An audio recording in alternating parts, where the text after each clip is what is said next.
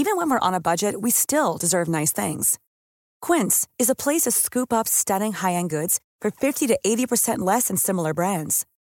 They have buttery soft cashmere sweaters starting at $50, luxurious Italian leather bags, and so much more. Plus, Quince only works with factories that use safe, ethical, and responsible manufacturing. Get the high-end goods you'll love without the high price tag with Quince. Go to quince.com slash style for free shipping and 365-day returns.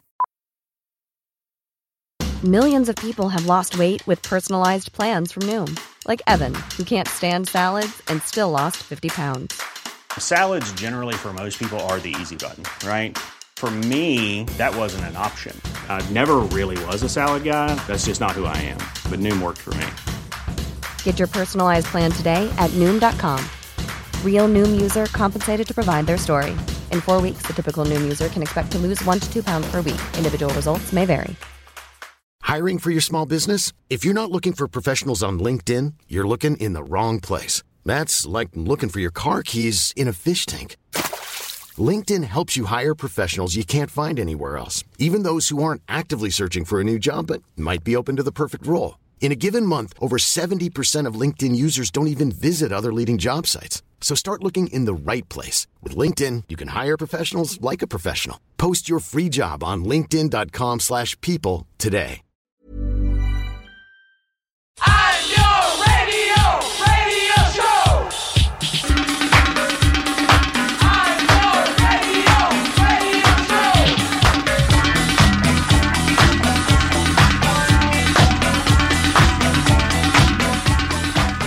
Hello and welcome to the Niall or Nine podcast. It is Niall and Andrea talking about music on our regular podcast chat. Andrea, how are you? I'm good. I, I don't know if I'm going to be able to either match or keep up the energy that you're bringing, but I'm loving it. I'm loving it. Hello, everyone. Yes, I have cut my hair. Um, I can see you all Looks looking. good. I've, I have cut it. Thank you very much. Yeah. It was nearly to my waist. It is now above my shoulders, and I feel like I can run faster and uh, feel like a little fancy poodle. Very good. That's- a little That's how fancy I'm feeling. poodle. Little Very fancy good. poodle. Like she's that. had it. She's. I have not attended a hairdresser. I very much did it myself, and if you could see it, you'd you'd know that. It looks good but you. just Looks wanted, good. Good wanted job. to get that out of the way. Niall said I look like the cartoon version of myself, which I, I took as a very very high compliment. So thank you for that. in a good way, in a really good way. yeah, in you a know, good way. In You're good like because you're identifiable. That's why. You know what yes. I mean? You get it. You get it. um. So today, what are we doing? Yeah. We're not playing any So, music on this podcast. we no, we're not playing any music. We're going to talk about. Um, I think something a topic that we kind of avoided for a while because it's so big and so vast and hard to like comprehend in one go. But we're going to try. Um, this is all coming from uh, a specific news that's happening in the last uh, week. Um, so we're going to talk about streaming, music streaming, and the Broken Record campaign, and why this is happening at the moment. What is happening around it? What is the problem with streaming? Why are people criticizing it? What do they want from? Uh, what changes do people want? Um, and contextualizing all the things that are happening in terms of uh, recorded music and releases and uh, money and revenue for artists and the trickle down and whatever happens with artists uh, in terms of money.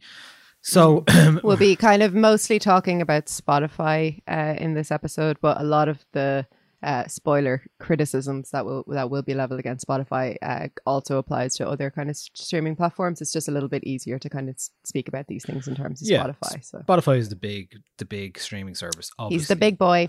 Um, so we're going to talk about that. So before we delve in too deep into that, I'd just like to say, uh, if you like what we do here, and many of you people out there uh, sent us a nice message about the Italo Disco uh, podcast last week. We really appreciate it. Um, uh, Patreon.com forward slash 99 if you want to support us from a five or a month. It's all there. And we have a lovely Discord where we're having chats with people, as we keep saying, and uh, it's been really Hi nice. Discord. Um, so yeah, we were talking about best album openers on on Discord, which I might do my own playlist of. I think I actually Mm. actually I've started it already. I've got fifty tracks, but it was fun. It was a fun thing to do. I listened to like fifty. Uh, my favorite album openers last night, so I had a really good time doing that. So patreon.com forward slash 99 if you want to support that, and 909.com otherwise. So, okay, the Broken Record campaign, it's in the news at the moment. I'm going to talk a little bit why that is happening. First of all, obviously, for musicians in the last year, like everybody else, there's been a pandemic. We haven't been able to play live. They haven't been able to do anything in terms of uh, making money. And like live is really where musicians make their money and has been in the last 10, 15 years. And uh, with the decline in the CD era, we got you know the likes of Napster and all of the uh, illegal download software and all that kind of stuff that ha- that proliferated and uh, Metallica and all that kind of stuff, LimeWire and all those kind of uh, services that weren't uh, licensed, and then Spotify rose um, from uh, the ashes of those illegal download and dodgy like sites and stuff and became a legitimate platform for people to hear music, and of course while it, Spotify is great in terms of its listening and the fact that you can uh, access it very cheaply or for free with ads, it does have issues and it has long had issues in terms of how it uh, pays out artists as well. But when you have a situation where artists are no longer making huge money or they can't rely on the income from recorded music because they used to be able to sell CDs or I mean vinyl is doing quite well, but still requires manufacturing and distribution and all the costs associated with that. Streaming is a digital service and so the Broken Record campaign is a campaign that was started by Tom Gray, who is uh, you may know as uh, one of the members of the band Gomez, the Mercury Prize winning band. Um, so he has direct experience in record label deals, and what we're going to start with is really like going back to, you know, this was all been talked about for the last few years, but it really, because of the lack of income in the last year for musicians, it really highlighted just how little streaming returns uh, in terms of revenue to the songwriters and artists who uh, make that music. So Tom Gray has he started the Broken Record campaign, and very start of this comes back to one of the main issues at the heart of the campaign goes right back to the heady days of the music business. So we're talking like the 60s and 70s and 50s, even when bands were signed to major labels and given a recoupment deal, which he described as a non ethical exploitative deal. So, what is a recoupment deal? A lot of the time, so what happens is a, a major label will uh, give a contract to an artist saying, We're going to give you an advance of this kind, this amount of money and uh, that is an advance for what comes next, the money you make. Um, so he describes it as a curious form of investment in which an artist has to pay back all the money that is spent on them through their share of the stream or sale. So an artist gives up their intellectual property to uh, copyright to a label to exploit and use, um, but at the same time, what what is supposed to happen is say an artist gets say Frank Ocean whatever so just pick an artist for for uh, me me. yeah Andrea Cleary's um Sad Girl Summer project gets yeah. 200k 200,000 euro uh, advance because the label thinks that her Sad Girl Summer songs are going to sell by the bucket load and make them lots of money. Right? So that's what's Obviously. happened. They you get 200,000 so what happens is the expectation is that once the artist makes that money back, that two hundred thousand, then they will get earn royalties. But that's not really what happens because what really happens is because nobody bought my sad girl summer project. so your mass your Sad Girl Summer project is massively successful. Andrea Cleary Oh, is clearing up uh, everywhere, but amazing. So she's made the money back, but what happens is then all the costs associated with that release, the marketing, the videos, the artwork, the photo shoots, manufacturing, distribution, uh, reissues, deluxe versions, all of those will be offset by the advance against the Okay. uh, uh, advance that you have been paid. The money you got up front will never really stop um, being owed because they're just piling on the costs on the other side. Okay, right. So you're never going to really earn royalties from the advances. The money you're basically going, you're never going to see anything. So else I'll. I'll only earn royalties once uh my once my label has kind of broken even Yeah. on the advance that they gave me, and on top of that, also the costs associated with everything you just mentioned there, like merch and tours and and uh, Yeah. uh, marketing and, and so on. Is that is that the case? Yeah, well, that's if you're in a 360 deal where they also, uh, Okay. the label also takes a cut of the merch and everything that is Okay. non-recorded as well. Um, so generally speaking, we know that a million streams doesn't offer much money, but typically in these the kind of major label deals, an artist has traditionally got about 15 to 20 percent of the amount returned from a stream um, and it's Mm. very rare for an artist to get 50-50 uh, from a label. The money that you are earning for the label is always going to be offset against the advance the art the money that the artist receives up front this is how they've operated for many many years right? They've operated in this way. They give you money up front they glamour you with you know if they take you out for dinner that that goes against your advance that's expenses that goes against like so all of this money studio time all those things that they are paying for is going back uh, on your account essentially that you're Mhm. paying off. Tom Gray has a direct experience of that with his band Gomez talking about signing to a label, getting dropped, and but like in the meantime, the label releasing uh, reissues of doing reissues of the versions of the albums, and that was always resetting and going back on their advance, so they never really made any money. So the main thing now is that because an artist gets such a tiny amount from streaming, if he even gets to that point, um, that it's never going to knock off any of that uh, money. It's very obviously a structural problem. So even when in a time where people are actually spending more money on music in terms of like Spotify subscriptions every month, blah blah, over across the board, it's still there's not enough money to go around. Um, there are three big major labels: Universal, Sony, and Warner. So a lot of the deals we're talking about are to do with them, but it's not just them; it's also the independent labels as well. One of the problems is, say, for example, here's a good example, right? Drake was the most streamed artist on the planet in 2019, and only a third of his income comes from streaming. So Mhm. that tells you how broken the system is because if you're not making enough money as the most streamed artist on the planet, then something's got to go wrong. And then you go Mm. right back to a small independent four or five piece band who are splitting the tiny amount that they get back. You're talking about peanuts, right? So Spotify is really not transparent at all about how artists actually get paid per stream.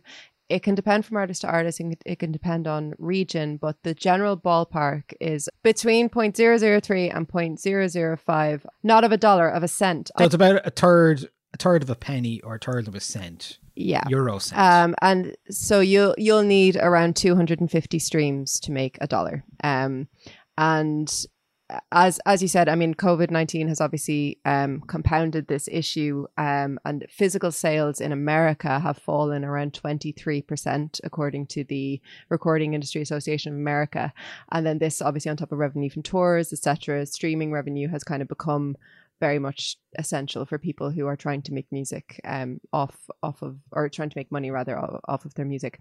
So Spotify pays their art- artists monthly from their net revenue collected from ads and premium subscription fees. So if you're not paying for Spotify, the ads that you're listening to are your payment and Spotify will collect mon- money from those people who are paying for ads. If you are paying for Spotify, like I am, like you are, then that money is going to go into a big pool. So when Spotify pays these artists, they tally the total number of streams for each of the artist's songs. They determine who owns each song and then they distribute that money throughout. So the first people that get paid are the rights holders, and then it is the distributor, uh, which might be the same as the rights holder, but isn't always. And then finally, it's the artist. Um, so Spotify take about 20% of their revenue and they distribute it this way. They keep 30% for themselves because they're a business. And then so that that 70% goes to the rights holders who then pay artists based on the agreements that they have between one another. In the conversation that we're having here, we're not going to go into agreements between artists and their rights holders, but that is a conversation that I think is worth having because there's some shady shit going on there as well, but it's beyond the scope of, of this episode, I reckon. According to uh, D- David McCandless, he he figured out that an artist on Spotify would need over 4 million streams per month to earn the US minimum m- monthly wage of $1,160. Mi- minimum wage, um, 4 million streams a month. Um, and compared to streaming a song, downloading a song is estimated to be around 5.5 times more valuable for an artist than a stream. In August 2016, Music Business Worldwide reported that Spotify started paying producers to create music and place tracks on like kind of highly followed and popular playlists. And the playlisting is a it's is a big issue. I think we might actually come to playlisting in a little while when when when I talk about um the listening experience. But to just go back to the, to the payment model, it is a pro rata model, which means that all of the money is pooled together and distributed between the artists, and that starts with the artists who have the most streams. But you can imagine that this, like, it, it it does sound fair. If you have the most streams, then you should be paid the most. But when you look at big labels who have big catalogs you know the big three that you mentioned there the, these are people who own the rights to like the beatles music to michael jackson's music to led zeppelin to, to these artists who are getting week on week month on month millions of streams. Then it's hard to kind of find the incentive to release your song on Spotify when it's not only competing for space and money against everything else that is released that week and that month, but it's also competing against the entire back catalog of music that that Spotify has. And you know that that is one of the one of the really big things that Spotify has in its favor from a kind of a UI point of view is that we we will always say like yeah yes, streaming has its problems, but isn't it amazing to have the the word the, the, the entire history of music at, at, at your fingertips? And I think that this this is a this is actually a major problem for for artists when it comes to to getting uh, to getting paid. And there doesn't seem to be an indication that Spotify intends to change their their model so that maybe new artists or new new releases are are paid from a, in in a kind of a different model or or, for, or from a different area of whatever they're bringing in revenue wise um it's all just kind of lumped in. So it does mean then that labels with huge acts in their back catalogue are getting a massive, massive slice of this pie coming in monthly without even really much of an, an incentive to release new music because because they're just earning money off their old music. And then new artists are kind of being left to uh to scramble for for for for what's left over after that which which can be as we said you know fractions a fraction of a cent per play so it is really really not a good system if you are a new artist. It's a great system if you are a label and you ha- own the rights to music from people who are already dead and you can just pick it all up at the end of every month without having to do anything. So that's r- rough, roughly how it breaks down. Yeah, the scale of a catalog that an, uh, a label or publisher has means that, mm-hmm. that is the scale model. That's why it works so well um, Yeah. for the major labels who also have um, between six and seven percent ownership. I think in Spotify as well. Two of the uh, Yeah. the uh, Universal and Sony. Yeah, sorry, I did find out uh, that uh, Warner um, had sold. I did say they sold 100 percent their shares for 500 million. Um, so apparently over a two percent stake. Yeah. Okay, so back to the Broken Record campaign and why it's in the news at the moment. In recent months, Broken Record had led to uh, UK parliamentary inquiries into the economics of streaming, where uh, executives from Spotify, Apple, and Amazon were questioned by uh, UK MPs about how streaming works. So it was basically people were going, the MPs were really trying to understand the economics of well, how the label system works, how streaming works, all that kind of stuff. Did you watch any any of the uh, the inquiries at all? They were quite interesting, actually. I don't, I can't remember the MPs, but they seem to show a very decent grasp for how things Okay. work, which was interesting as well. It, it wasn't Um, like when um when Mark Zuckerberg was speaking to Congress and they were like, and what and what is a like? What what does yeah, that no, they weren't. They were a bit more clued in than that. Thank fuck. okay.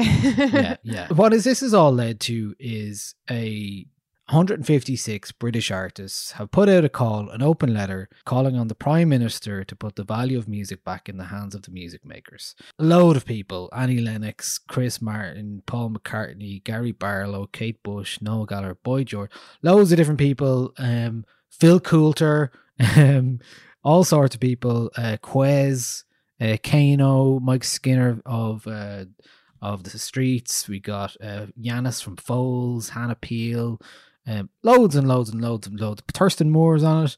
Um, Field Music, Kate Nash, loads of different people, all signed this letter saying that basically they are asked, they're calling on um, the prime minister to do something about this. Uh, says for too long, streaming platforms, record labels, and other internet giants have exploited performers and creators without rewarding them fairly. We must put the value of music back where it belongs in the hands of music makers. Uh, streaming is quickly replacing radio as our main means of music communication. However, the law is not kept up with the pace of techno- nec- technological change, and as a result, performers and songwriters do not enjoy the same protections as they do in radio. Today's musicians receive very little income from their performances. Most featured art uh, receive fi- tiny fractions of a US cent per stream, and session musicians receive nothing at all. To remedy this, only two words need to change in the 1988 Copyright Designs and Patents Act. This will modernize the law. So they're actually asking for this is the first step they're asking for, uh, rather than trying to put a the other things I've seen recently is trying to put a sort of a regulator, which also this letter talks about. They need a regulator for streaming and to ensure the lawful and fair treatment of music makers. That would be uh, a regulatory body that could uh, disallow uh, those exploitative record label deals, which the record label business is is uh, is built on, allow those to exist into the future. Uh, a regulator would could potentially stop that. They're asking for a 50-50 split in terms of how this works in terms of the streaming returns, or rather than 15 or 20% or whatever it is. And um, that's the really the major thing they're asking this week. But the fact that so many high profile artists have put their name behind this means that this has really gathered a huge amount of steam in the last six months for sure. Um, Mhm. So it's really interesting because obviously the UK is a huge um, music business market, and with Brexit and all that stuff happening in the mix, they will have to now really consider how this works in the future, how streaming is going to work, how their industry is going to work. Are people going to be able to go there and play in the same way? Is it going to have the same attraction? So now that they are out of Europe, they are in a position, which funny enough, to look at this and see how this Mm. could actually affect uh, the music business and the makers of music. Um, the letter was backed by the Musicians Union and the Ivors Academy, collectively representing thousands of tens of thousands of UK performers, composers, and songwriters. The hashtag Broken Record campaign, Tom Gray started it. You can see his um, Mr. Tom Gray uh, on Twitter is uh, his um, handle, and uh, he got a lot of media attention for this this week, didn't he? He did. I, I heard him on Six Music, I think, uh, towards the end of last week discussing it. And he's been on a few podcasts around the place as well. Yeah, I think he started this about a year ago, and Yeah. you know, and I've looked at it a lot, and I think because a lot of the times because it's fact and figures and it's difficult things to understand. Even like I've worked a bit with publishers here and there, and you're like, even you have to remind yourself constantly how it works and what it is and how licensing works and all that kind of stuff. So he has a pinned Mr. Tom Gray on Twitter has a pinned um, thread uh, explaining how um, musicians get paid and royalties and licenses and all that kind of stuff. And I think that's the problem with why the system as it is in pl- currently in place and it is exploited by uh, major record labels still exists because there's a it's a, it's not a it's not a willful ignorance but it's kind of like an obfuscated you know system that kind of there's not a lot of transparency in it. You don't know how many Mm. people what you don't get to see the, the label deals. You don't get to see artist deals. You don't really know what's happening. So the the fact now that the UK is asking for equitable remuneration uh, means that they're looking for a 50-50 split between labels and artists as opposed to um, from streaming services from streaming revenue. Um, so that's that would uh, entail legislation because um, it, they needed to actually ask. The only people that can do that are the politicians themselves um, and, and maybe uh, that is one of the main reasons why the open letter exists.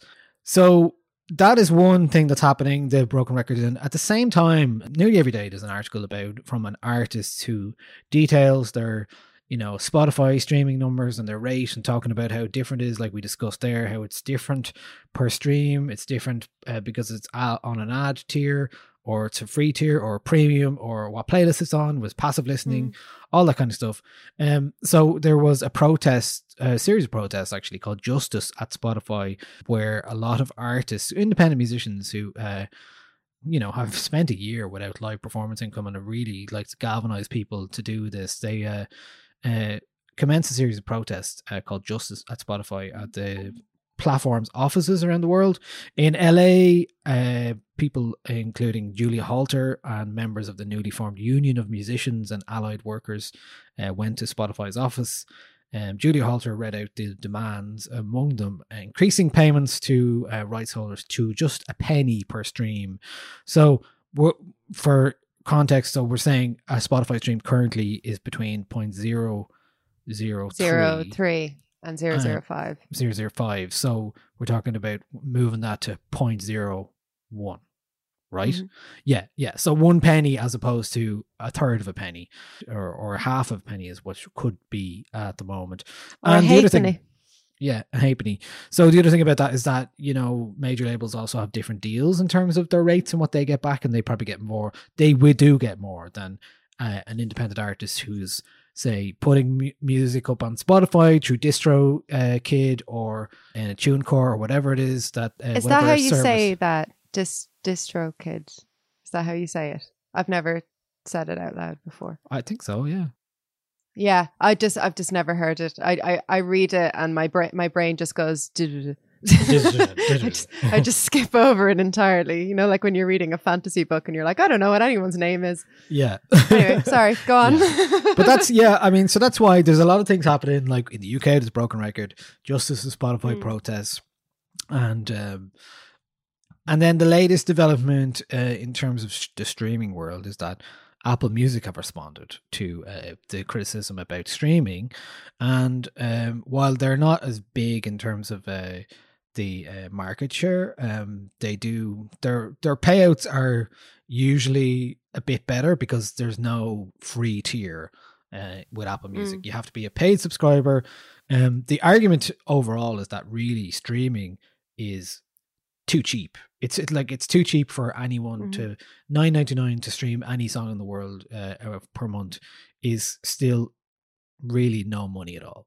So, and that's you know one of the problems it has. Spotify itself as a problem in terms of how it's set up it is it is not trying to make money and uh, oftentimes spotify loses money um, but Mm. what it is trying to do is gain users because in the tech world that's exactly how, how you know the more users you have the more um, value you have as a company on the stock market all those kind of things and that means then that is what dictates um, what you know spotify's value as opposed to Yeah. how much it is and how much it can grow. It's um the- Yeah. the, in, in in the tech world, it's not about how valuable you are now. It's about how valuable you are projected to be this time next year, this time five years, and what that percentage growth rate is going to be. So it it, it can never stop. It can never stand still, and therefore, it, Spotify and and these these sorts of companies, even both within and outside the mu- the music industry,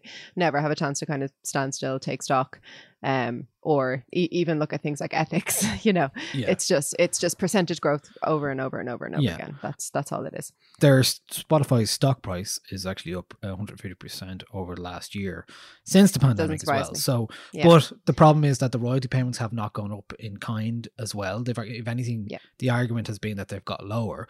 And it's not the case that because, you know, there's there's often a criticism that people uh, make is that oh oh we've too many artists so that's why no one's getting it, like there's there's too many artists looking for a piece of us of the pie that's not I mean, the that- case I mean that that, that is true to an extent, but it, it, it is not. Uh, Spotify is under absolutely no obligation to pit all of the, these artists against each other. It, it like the the more and more I, I, I read about this, the more I can't understand why they can't organize their revenue and and their payouts to uh, artists based on whether they're releasing new music, whether they're a legacy artist, whether they're like, or how how much of a monopoly does do the big three labels have is it could could there be a system in which there is incentive where smaller labels are incentivized to, to come on Spotify where there's they'll maybe make a, a little bit extra than than the major labels will? There is just absolutely no there's there's no evidence that Spotify are even remotely interested in supporting uh, new new artists, new music, or uh, or independent music, or a- anything like that. I have an argument to make against Spotify. We Well, we before we about before we get to there, can I just um, finish yeah. the yeah uh, the just a bit about the aftermath of all this stuff? Sorry, just I meant to say with Apple Music, they put out an open letter themselves and committed to uh, increasing the average uh, the stream to one penny per stream Yeah. for individual paid plans. So they were committing to that. And then like the other thing is all this like the other things that have angered people in the last couple of years, especially with Spotify. Everyone's talked about how Spotify is talking about pity, p- pivoting to an audio platform. So therefore, you know, where it gets your podcasts and you're like, you know, this podcast can be heard on Spotify, for example. Um, but it also it has acquired production companies who make uh, podcasts like Gimlet and Anchor, um, signed production contracts with like Prince Harry and Meghan, Barack and Michelle Obama, all that kind of stuff. Exclusive deals. Joe gave like Rogan, a ridiculous amount of money to Joe million Rogan. apparently. Hundred So- million. God. So they're willing to pay for talent, but you know, in terms of getting artists and and Joe Rogan. Yeah, yeah, yes. Um, but you know, unlike the rights to music, you know, Spotify doesn't own the rights to music, but its podcast investment will be their their original content, like Netflix. So that's kind of what Mm. they're hoping to do. And then late last year, they uh, launched an initiative which had a lot of criticism, which was described as a promotional recording royalty rate that you could have a song played automatically after in playlists or in uh, after and in auto auto plays for example. A Mm. folk uh, kind of like a focus track. Say you have a new release out and you want you listen to 20 tracks on a playlist and that playlist stops and then the next song would be yours. To do that you get a reduced royalty rate. So there was a lot of criticism around that because it's people a lot of people said it was like the the 80s when payola was uh, in in radio where people were paying literally to get their song on air. And when you have a huge company like spotify basically you know not to say that people don't listen to apple music and tidal but i mean they don't into the same level I mean, they don't listen to Tidal. no tidal yeah they don't sorry they don't. Yeah, no not- one, no one has there. ever used Tidal. Uh, yeah i don't even know Oh it's no, like sorry. I think if I remember correctly, I think Craig Fitzpatrick from the No Encore podcast had a thing where he had a Tidal subscription and he kept forgetting to delete it or to cancel it or something. So he's he's I think the only person I know who's Yeah, ever used Tidal. It looks like one of those dodgy things now that you actually you wouldn't be able to get out of. You're just like, I'm stuck Yeah. paying this forever. um, but Yeah. yeah, but Spotify is the major one. But there has been some other developments recently, and they are worth talking about. I mean, as an example, in the last year, in terms of positives, we've seen, you know, for independent music, Bandcamp Friday, uh, once a month, every every month, um, since the pandemic started. Uh, Bandcamp has been uh, waiving the revenue that they make um, off every sale on the platform, uh, waiving it for a whole day uh, once a month. And that has really, you know, enabled artists to make a huge amount of money and way more money than they'd ever make on Spotify in a year. on a their day. first Bandcamp day, which uh, I think they announced it on Paddy's Day last year, and then it was the next Friday uh, when they announced that they were going to waive the waive the fees. They they take around ten to fifteen percent of each sale on, on the site, so they were wa- wa- waiving that ten to fifteen percent. Our artists on Bandcamp made four point three million dollars that Friday, which is fifteen times more than the revenue that the site makes on on, on a typical Friday. It's unbelievable, and the and the fact that they've kept it up and they've been doing it I, I don't know if it's monthly, but there there have been like semi regular Bandcamp Fridays Yeah. um that have that that, that have happened. Yeah, I I've a- always bought something on it. Um, uh, w- I- I- as in I haven't actually. I think maybe once I bought something on Bandcamp that wasn't on the Bandcamp Friday, but now I I make sure to go and check when it is. Um, Yeah. It's it's And a, it- it's a fantastic initiative. But yeah, yeah, And I would, I would, I think you know, we all got kind of caught up in the same way that, like, for example, Record Store Day, people start doing special releases and stuff like this. You know, Mm. I mean, I would, I would also say to people who are actually w- wanting to support the artists on Bandcamp Friday. Buy buy their albums, buy something that they actually you actually want. Not like you didn't. There's a lot of artists trying to do special Bandcamp Friday releases, and that's cool and Yeah. all. But like, don't forget about like the bands that you've been listening to for years that maybe you, you haven't got around to buying something from. That is a good way to do it. Like, because it can be quite overwhelming on Bandcamp Friday. It's been so successful that it's actually Bandcamp Fridays are so um they're so successful that uh, it actually means that um people uh, are trying really hard to get their do new releases and stuff like that. But actually, and that costs money. yeah, so that costs you- money. you- You want to make sure that you're you're supporting the artist without also putting a lot of pressure on the artist to create new special shiny things for you. Do you know what I Yeah. mean? So it's the first Friday every month. Um, it is May seventh, twenty twenty one, is the next one, Bandcamp Friday. Um, separate to that, then SoundCloud, which you know, SoundCloud is a bit of a sad story in my head, like which is maybe a bit unfair, but like it was a huge um discovery platform. I use it, I still use it, but it really seemed to drop off in terms of usage. It's still used as a as a place um to put new uh, tracks, but you know, artists now would go, "Oh, will you share my Spotify, not my SoundCloud?"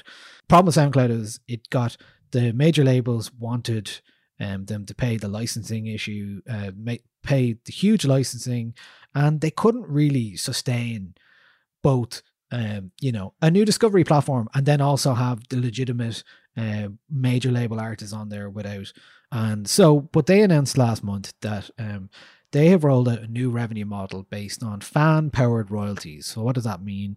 They say they have 175 million users per month. Um, um, 76 million active monthly users. Um, so this fan powered royalty structure aims to level the field for independent artists by delivering money the service makes from listeners. So if you you have a you have a subscription to SoundCloud, the idea is, and this is the user centric model that many people want Spotify to go towards, where your nine ninety nine is divided up based on what you listen to that month, and that money goes directly to those artists that you listen to, not to Ed Sheeran, not to Drake if you don't listen to Drake, not to whoever else is top of the charts or like at the moment.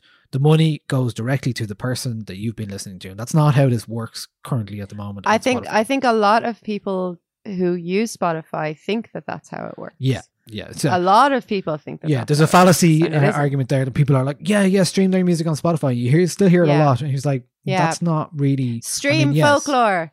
Yeah, It's like Taylor Swift does not need us to stream folklore. She's doing fine. She's getting Yeah. a big, big, big piece of that pie at the end of the month. yeah. You know, So- she's she's she'll be okay. So that is a good positive example because it shows while maybe SoundCloud isn't as big as what, what it could be or should be um, at this point now, it does show that there are um, alternatives to the pool model that's paid out based on its share of total streams as opposed to, you know, a percentage base of which is a tiny, tiny percentage in the grand scheme of things. Imagine your money like actually directly went to the person that uh, you Imagine. only listen to. It's a simple concept. What Um, what a concept. Okay, so something I'm w- w- when we talk about the problems with Spotify, I think a lot a, a lot of the conversation is centered around artists. I think rightfully so, but Spotify is also a product that a lot of us pay for or a lot of us pay for via ad ad sales and revenue and and, and so on. So I I want to talk about some problems with Spotify from the point of view of the listener um, and the way that Spotify is set up is not something that I believe to be a positive kind of user experience and, and listening experience. The service that Spotify provides for its customers is like a lot, like most of the tech world, different to what we actually per- perceive or understand it to be. I mean, you can kind of think about it. It's it's not as sinister as, as this, but there's there's a kind of a there's a comparison to be made with how we initially kind of went into social media a little bit blind and not truly understanding what it was that we were signing up for. I I think Spotify is is kind of the same. We mentioned there the um the disparity between what we think we're doing, which is paying nine ninety nine a month to the artist we like, and actually what is actually happening that uh, my nine ninety nine is probably going to Drake and Taylor Swift and nobody else.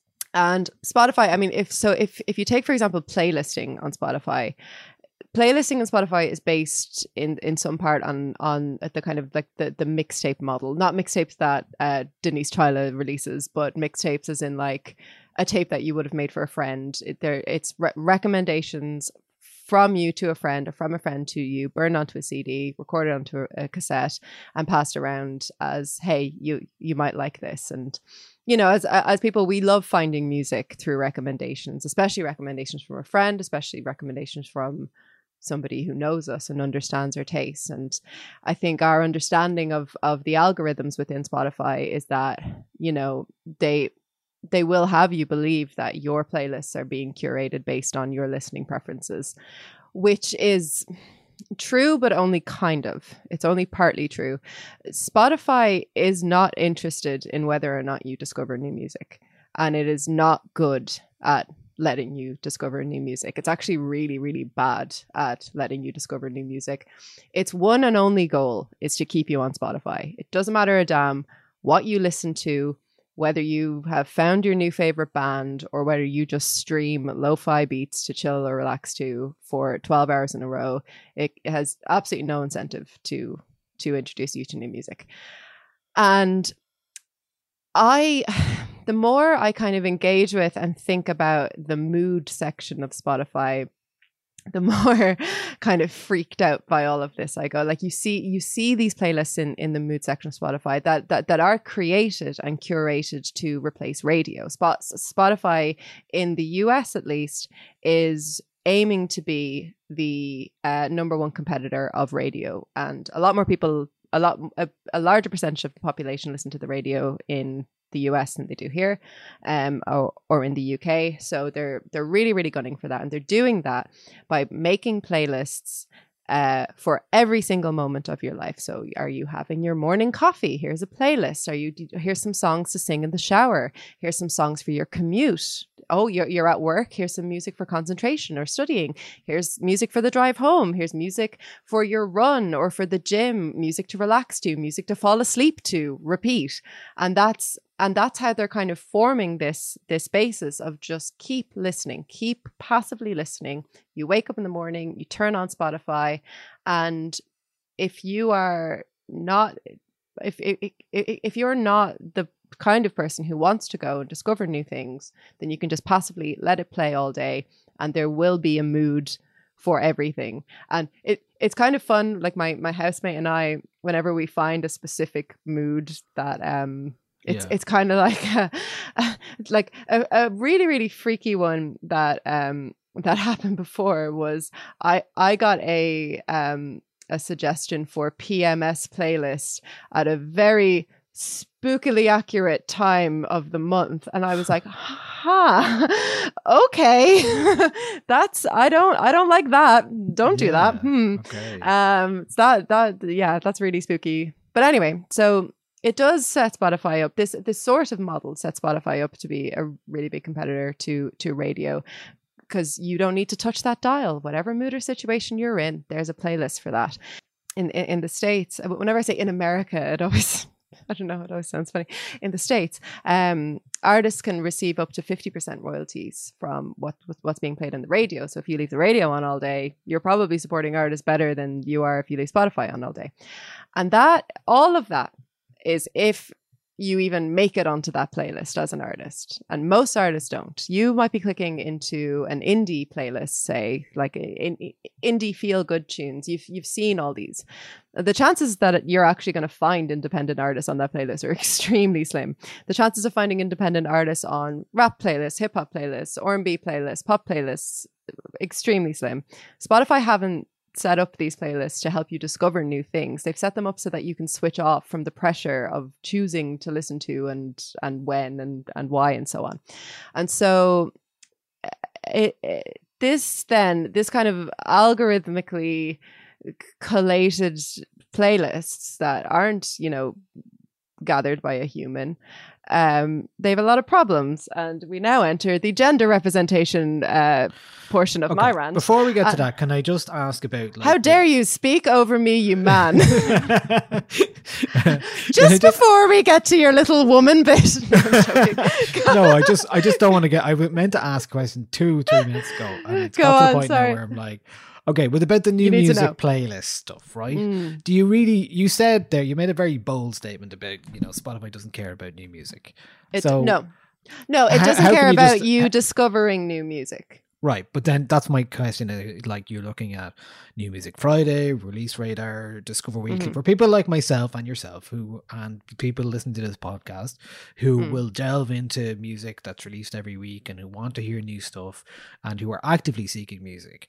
Um, do you? I think that Spotify does a very good job for us Uh, Okay, in terms of what discovery. what I'll what, what I will say to you is spend a week listening to your Discover Weekly. So there's there's kind of two. There's New Music Friday and just Discover Weekly. New new, new Release Music Radar, Friday. yeah. Yeah, Well, ri- New yeah. Music Friday is the big, you know, public playlist. Everybody wants Oh, yeah, sorry. Friday. Yeah, The so release radar new- is like all the artists you follow, and Yeah. then Discover Weekly is the stuff you may enjoy, which I generally don't vibe with most of the time. Okay, exactly right. So what what I'll say about those things are your the Discover Weekly, which is uh, uh, cu- curated algorithmically to you. How often do you do you look at your Discover Weekly and actually find a new artist that you've never heard of before? Uh, Um, uh, well- out, out of the twenty tracks in that, how how how many how many tracks how many tracks or artists do you already know? I'd wager it's about fifteen of them. I reckon there's five. In I can there look at it now and I can tell you how many artists I already know. But I think my problem is my data is probably pretty skewed because of how I listen to it, you know? Well, well, sure. Okay, so my, my my next point on that is the artists that they are serving you in that are not they're not interested in giving you the artists that you will like the best. They're giving you the artists the that that are more likely to get higher streams from people. So more more successful artists. They're not going to serve you in that playlist an artist who they think is only going to get a little teeny few streams because they don't have a huge following or whatever. If it's between, like, if it's for me, say, uh, if it's between like London Grammar's new song and uh, an artist who I've never heard of, but who has released something this week, who would be within the kinds of genres that I listen to, who who sounds a bit like other things that I like, but it doesn't really have a following yet. They're going to give me London Grammar. So that's that's what I mean when when I say that they that they're not interested in you finding new music. They're interested in you finding new music from artists that you already follow. Yeah. Well, maybe, I mean, that's kind of what Release Radar is supposed to be, but Discover Weekly. Uh, But that's also like, what my- Discover Weekly does. My point is about like I've definitely yeah I've heard uh, Moodymann is on it. I've heard, listened to loads of Moodymann, Viagra Boys, uh, Jane Weaver, whose album I was listening to uh, very recently, um, Kasha, who's uh, was formerly known as um, what's a uh, Bonsai, uh, is on it too. So yeah, John Grant is on it here this week. John Grant's now on it. I on. must actually do go What? and look and listen to all of those. Well, this I've- Discover Weekly. I've What's that? it. It's You- my data. Oh, I made okay. I made some data.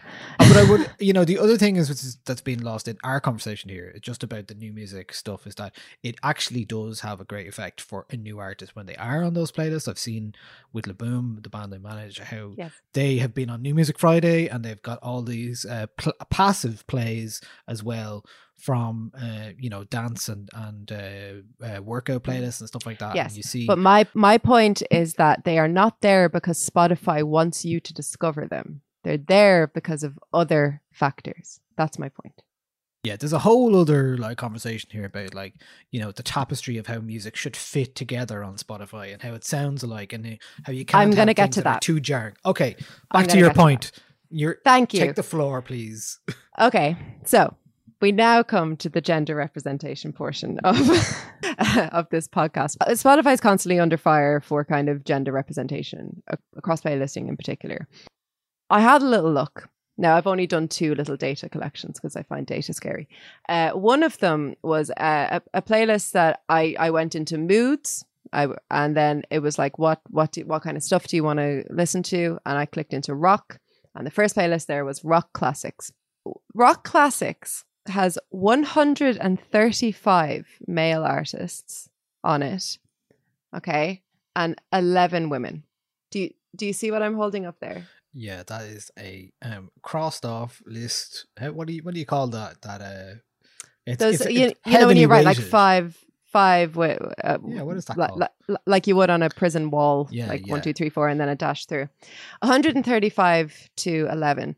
Um, there's also a really major issue, and I and I checked it with this, where if you click into the the 11 women on this, uh, if you click into their their artist profiles, the majority of their suggested artists, um, and in one or two cases, all of the suggested artists are male.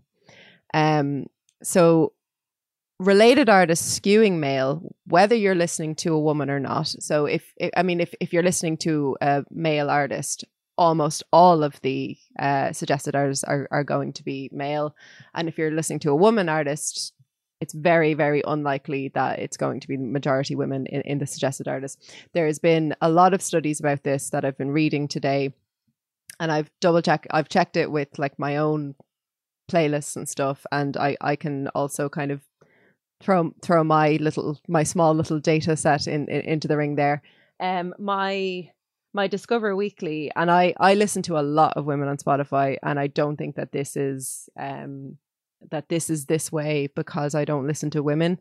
Um, but my Discover Weekly this week was twenty eight to three, uh, men to women, wow, which like uh, ev- even if I did only listen to men, that's unacceptable. That's that's just not that I I've I found that really really really surprising. Um, and Yeah. I'm a, I'm a person who listens to a lot of female artists, so like everything else, when you find you you- you're finding pay disparity really between men and women ingrained in the actual building blocks of the site in, in the recommender systems and these machine learning algorithms the money that is being doled out to independent artists will skew male because men are more likely to be played because of the way that these playlists are set up. So and it's it's interesting as well when when you look at things like uh, related artists things like race and gender are really taken into consideration when when recommending related artists kind of as well as sound but i i, I think that's really a problem. Because because then you you end up in a situation where black artists are being kind of lumped together in one recommendation stream i suppose. Women in another recommendation stream asian musicians in another recommendation stream and not as you might actually want or understand you're listening to music actually you know grouping them by genre or label or the fact that they sound similar. So it means that when when you do go onto your rock classics radio you are only going to hear men. You're not going to hear very very many. I, I I- didn't do i i didn't check how many um artists of color were on the rock classics but i i think i i think there was maybe two. There were no black women uh, yeah, I think of the of the of the two or so male artists that were on there, or, uh, black artists that were on there, they were men, and I mean that's a problem. Um, and then Yeah. according to these data trackers, um, at was it Buzz Buzz Angle Music, more than ninety nine percent of audio streaming is of the top ten percent most streamed tracks. Which means that one percent music streaming is all of the rest of it. Um, and I think we, we we have to ask ourselves why that is. And I can only conclude that is because of these algorithms that are supposedly recommending new music to us when really they're just playing us the most popular music in the genres that we've suggested that we like. So my Spotify knows that I like indie guitar music and that I like, you know, wh- whatever it is that I like. I I'm I'm going to be recommended new artists in, in this, but really I'm only going to be recommended the top artists in in in, in those uh, in those genres, and they they will play me more men than women in those genres. And I mean, you can ask yourself who who loses out in that. We all know by this stage we like it's uh it's it's it's not white men. This impacts who is given space elsewhere in the industry because we know from our conversations in Ireland about about radio and about Irish radio over the past year that Irish radio stations are paying attention to streaming numbers when it comes to choosing who to play this on the radio. Uh, we also know that uh, Spotify streams and radio play also impact things like festival lineups and performances and bookings for gigs major labels are paying attention to the kinds of artists that get playlisted, whether it's their own artists or or from other labels. Um, the artists who are getting the big streaming numbers and those labels are making their business decisions according according to that. Um, Ju- Justin Young from the vaccines told the Financial Times that Spotify data helps them to determine set lists for for their tour shows uh, based on what songs are popular in different parts of the world in different cities. So a set list for one city might be completely different to to another city. I'm, I'm not saying that's particularly sinister in itself, but that but it it, it it's showing you the uh, the the impact that this new listening model is having on on actually like what music is being played and to an extent what music is being made. And and it changes how we listen to music. Uh, like uh, you and I know like the the music press is is dying. Listeners are faced with this expanse of available music that is so overwhelming that it's simply just easier to listen to either your favorite music when you do want to engage with music or to give into a mood playlist when you don't necessarily want to be challenged and there's no incentive to discover because you can put on your discover weekly playlist fool yourself into thinking that you're discovering new music but you're not you're you're you're being served music collated by a biased algorithm that is by its design unchallenging Come see the bias inherent in the system. Come see the bias inherent in the system. exactly you know and so it, it is important i think when we talk about the impact on spotify on artists that we don't just limit the discussion to money. And i think we should broaden it to how streaming platforms actually shape cultural value. So by organizing these artists like i said by gender and race so over genre or by promoting only what's popular or only what is is uh what what is probably going to work based on current trends um it turns music into something that is just happening near you you know rather than rather than an, an experience that actually ought to be sought out. I i will not be using the mood feature on spotify anymore. I i've i've been thinking about this over the past few days while i've been kind of looking into all of this stuff. I'm not i'm not using that anymore. I don't like it it's scary to me and i don't want to um have these kind of passive experiences anymore. And so for, for for people who who would argue that they are you know discovering new music from their discover weekly playlists to that i say brilliant. If you're finding new artists that's amazing. But what i would maybe suggest trying is going onto bandcamp and just just have a look at at how different the experience of discovering new music on Spotify and discovering new music on Bandcamp is. Because when you discover new music on Spotify it's very likely that it's going to be a kind of a milquetoast like yeah this is easy this is fine this is this is something that I, i'll probably like and it's not going to challenge you very much. When you discover new music on bandcamp you can find something that really challenges you you can find something that you have never heard before you you can find Yeah. you, or you can, you know, I mean, go to But somewhere you'll- like nialler9.com where we do all that work for you. exactly Well, you know. but but but but that's what i mean it's like you you can you can go and look at your favorite independent blogs or you can go and see what's on uh what's on pitchfork this week or whatever it might be but i would i would recommend trying to think a bit more critically about where you are discovering music. There's nothing wrong with passively listening to music. It sounds it sounds like i am giving out about passively listening to music. There's absolutely nothing wrong with that. But don't fool yourself into thinking you're discovering new music when you're not. When you when you are actually like think about how how many times are you being recommended a music that a, a song that isn't in english or a song that is uh, not from the west of the world you know what i mean? Like how how much music and what what is the scope of the music you are actually listening to? And how does spotify fit into that? Because i argue it does not fit into it at all. Um, and i think that we should abandon the moods playlists completely because it turns us into passive listeners. Can I ask you a question? Am I a bad person if I create a mood playlist for myself? Okay so this is the next thing i wanted to say because as as um as some listeners will know i make playlists on spotify right We're I make them- and i write a no i don't believe it's hypocritical and i don't believe it's hypocr- hypocritical when you do it niall because Great. so people who who have subscribed to my substack they'll know that i write a piece of personal writing and then i create a playlist that goes with that that piece of personal writing a it's not there so that people can discover new music if they want to discover new music, that's great.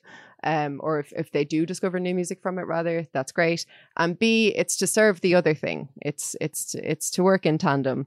C, it's a human being creating it, and these songs mean a lot to me, and I'm curating them in the same way that I would be a um a, a mixtape that I'm handing over to somebody. I'm not doing it as a tastemaker.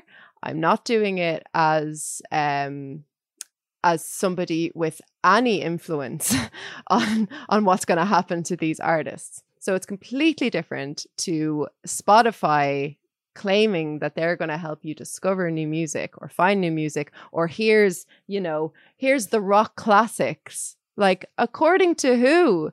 According to Yeah. who are these the rock classics? 11 women and 135 men. Get fucked. Okay, I'm done. Sorry. Okay, No, that's great. Um, I, I enjoyed your rant uh, immensely.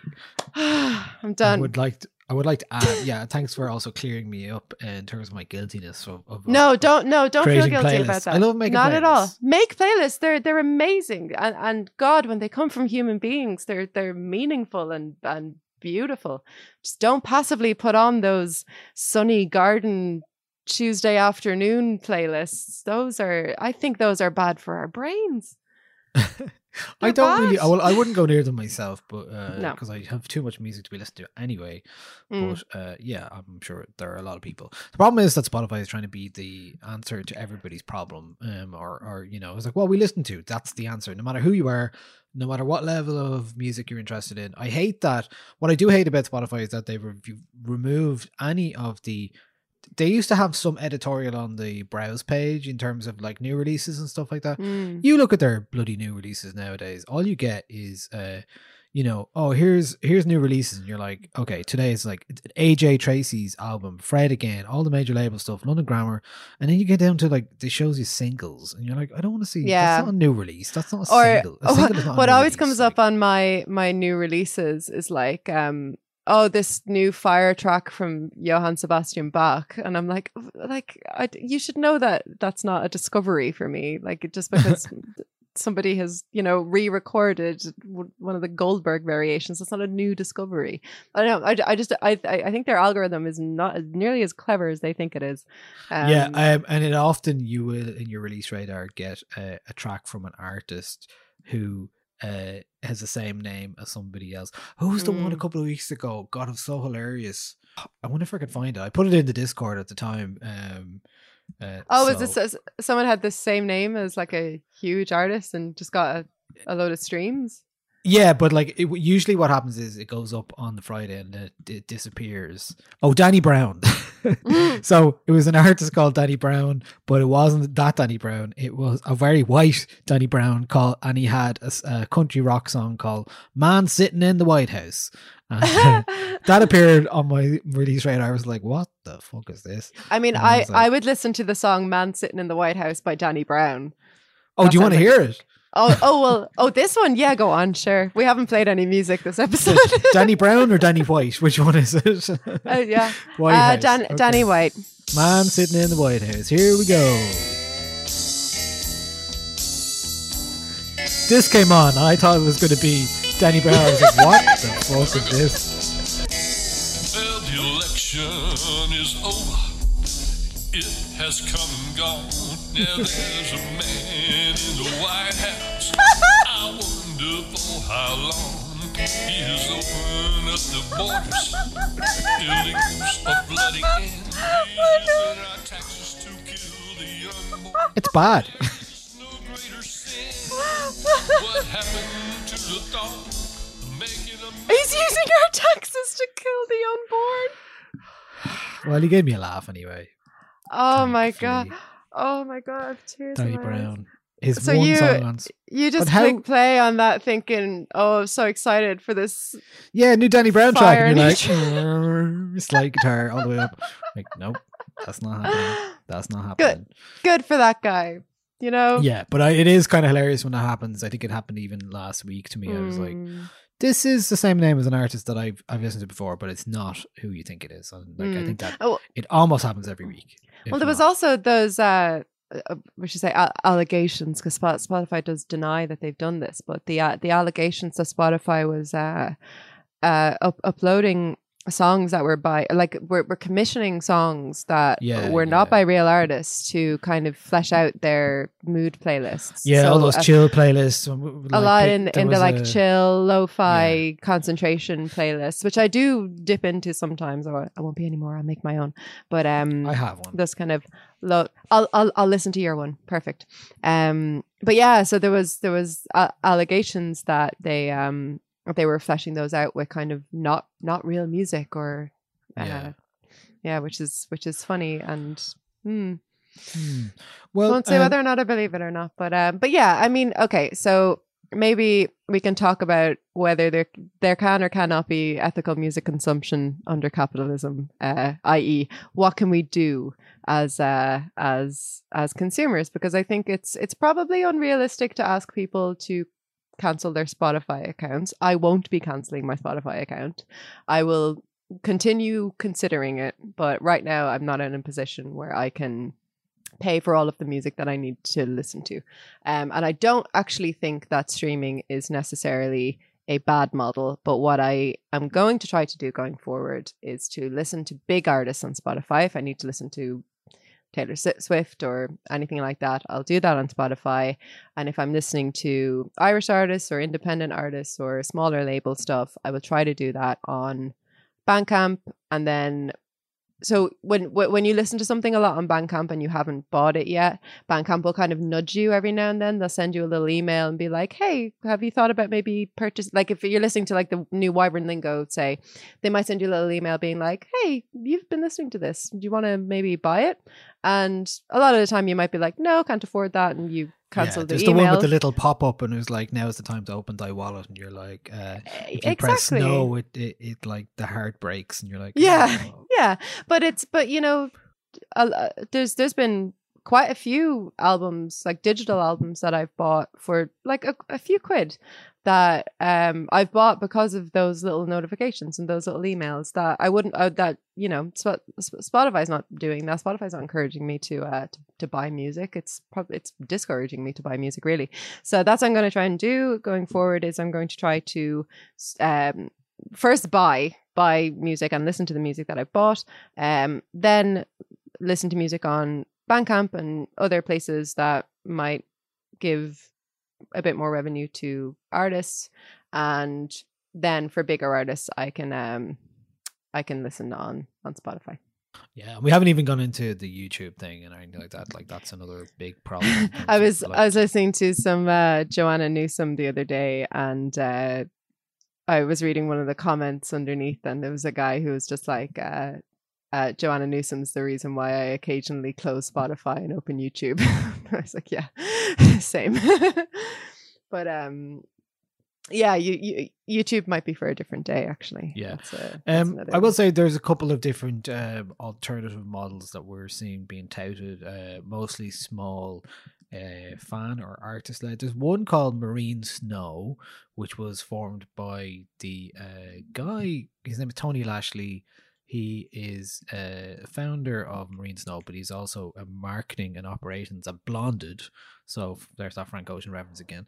And he is, uh, it is hasn't launched yet, but marine-snow.co is a social uh, music platform. Um, but instead of uh, focusing on having everything uh, that exists in music, what it, it is trying to do, or what it will try and do, I'm on a waiting list for it. I don't even know if it's it's active at the moment, but what it's going to do is going to pay artists up front to for exclusivity to be featured on the platform for uh, maybe three or four weeks. So it's kind of like think, or maybe a few months. It's kind of like Hmm. maybe a cura- curated selection of uh, music that they think is worth your time.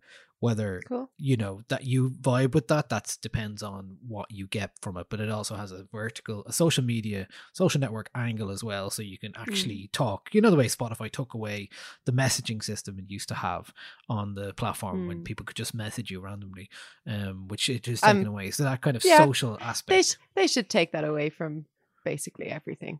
Um, that sounds that sounds good, but there's also you know there's there's an issue there with um ensuring longevity with artists as well. Um, because yeah, I'm not sure how they, you know. uh, but it is it is they are proposing a different. sounds like a good way to discover. Yeah, if you want to listen to more about uh, Marine Snow, you can listen to Holly Herndon and Mat Dryhurst's podcast Interdependence, um, where they interviewed Tony Lashley in one of the most recent episodes about Marine Snow and the idea behind it. Um, also, uh, I mean, we.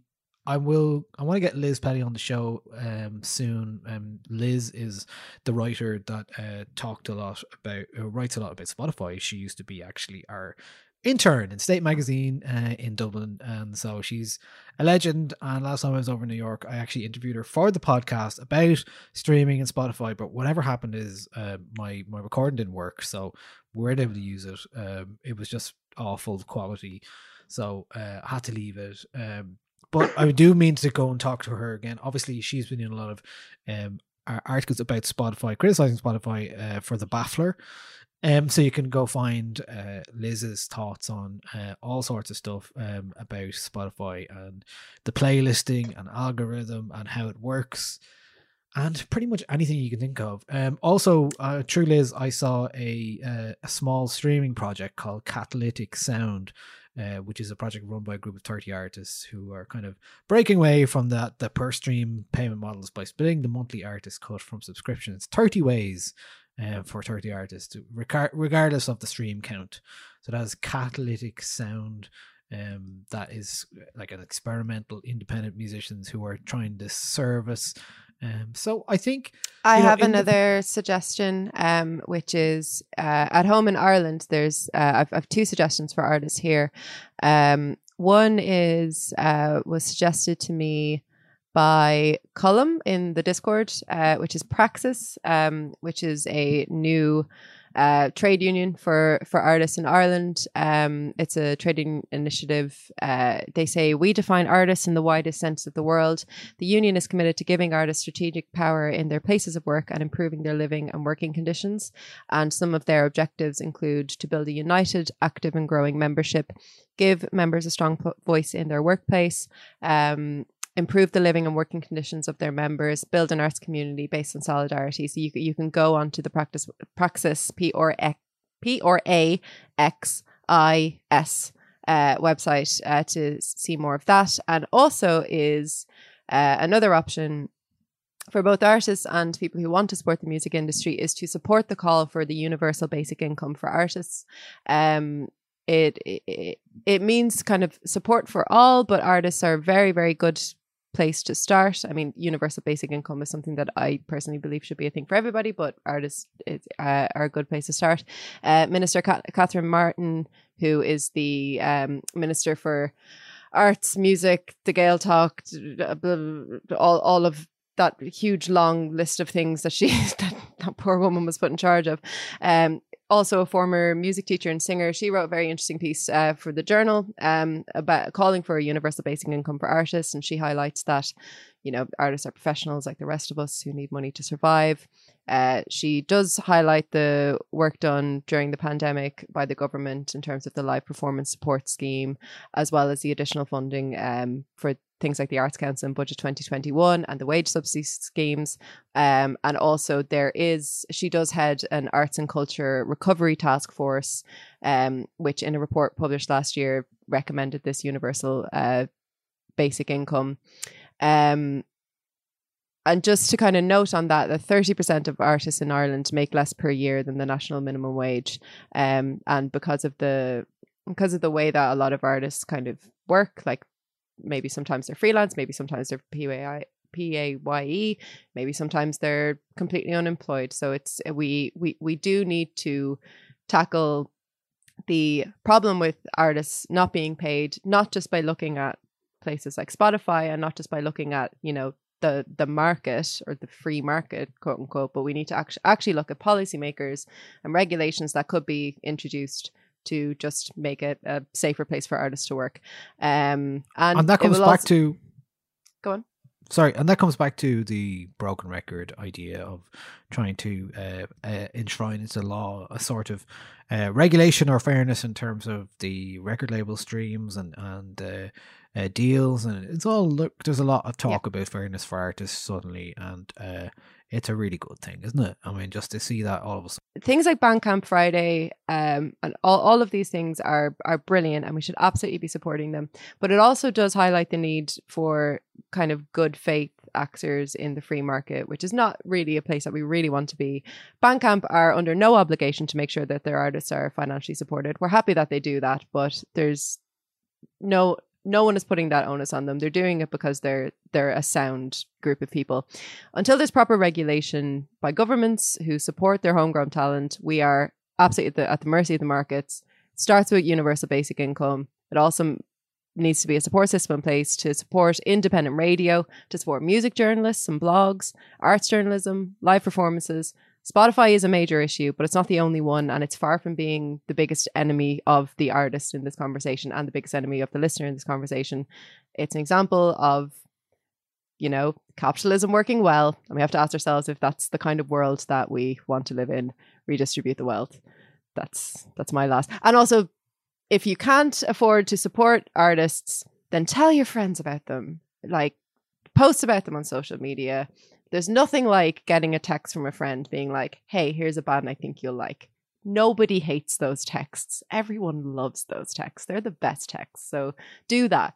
Like, text a friend who's never heard of Pillow Queens and just send them the Pillow Queens album on Bandcamp and they might buy it.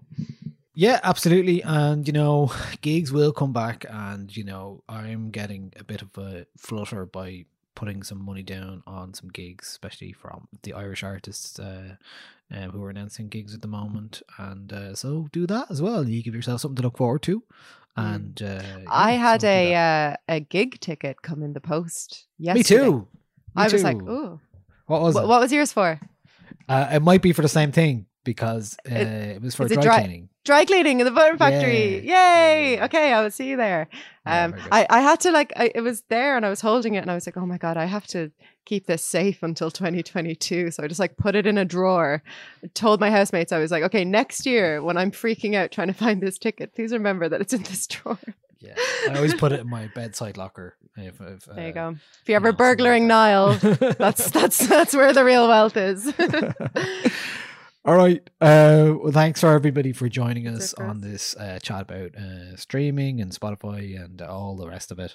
Um, Yeah. I'm and do send us your thoughts. I'd like to hear that is what you have to say about that. Yeah, it's yeah, me. yeah. Um, and like, if you are on the Patreon, do sign up to the Discord. There's an invite link in your emails there. Um, we're having great chats, as I said. Uh, you know, I don't ruin it too much by telling everybody what we're talking about, but like, it's been a lovely for me. I find it. It's been a lovely space for to have an office almost. It's like my virtual office. Yeah. Uh, drop in there, talk about whatever you want, and uh, yeah. the fact that it's a live chat that isn't on Twitter or anything like that in private, it's been really, really good. Um, uh, Sutton, who on, on our um, uh, Discord shared uh, that I'd not seen it before, but the story of a thousand miles by Vanessa Carlton, uh, the Vice Yeah. uh, documentary, uh, which they also have one about Shaggy, uh, the Thong song, and uh, Eiffel 65 Blue, which is where to watch. So I watched that last night. Um, so um, yeah, lots to watch there, and uh, you have some recommendations there as well, um, which I have to add and watch um, in the next few days. Uh, Oh yeah, yeah. the- Quite a few. yeah, so there's a couple of those. Great. Okay. Um, we'll be back uh, in the next uh, week or so, and um, yeah, that's it from us. Thanks for listening, and uh, Take care. You can always tell people about us as well. That was always appreciated. Thanks. Oh yeah, yeah. Do that. do that because we, we uh, we did well on on streams and uh, downloads and stuff last week, so appreciate that. So keep Yeah, the- going and, The week when I uh, hardly say a word and everyone's like, "Oh, what a great podcast episode!" Yeah, I'm it's not only the infectious nature of Italo disco. I, I uh, yeah, that. one hundred percent that. Yeah. Okay. Bye, everyone. All right. See bye. you next week. Bye, bye.